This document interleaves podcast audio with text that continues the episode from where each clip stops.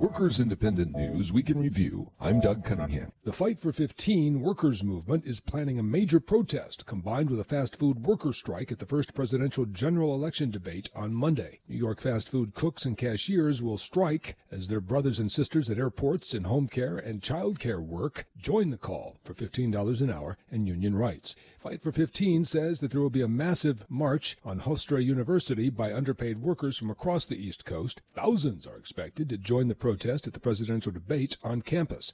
64 million workers make less than $15 an hour in America, and Fight for 15 is trying to mobilize as many of them as possible to vote in November. Let's make a deal. That's what hundreds of workers at Trump Hotel Las Vegas want their boss, the GOP presidential candidate, to do. Instead, Trump's hotel has resisted and tried to bust the workers' union. So they rallied Wednesday at the Trump Hotel Las Vegas to press their demand that Trump respect them, respect the law, and start negotiations on a labor contract. Bethany Khan is a spokesperson for the Culinary Workers Union. She says the last anti-union appeal from the Trump Hotel has been denied. And if Trump wants to make America great for workers again, this is a good place to start. So the hotel's union, and all that needs to happen is a contract needs to be signed. Mr. Trump is saying, as he's running for president in the United States of America, that he'll take care of women. Well, these, his most of his workers there are women. He says he'll take care of American citizens. Many of them are American citizens. He said he'll take care of workers, and they're all his employees. So they're really wanting him to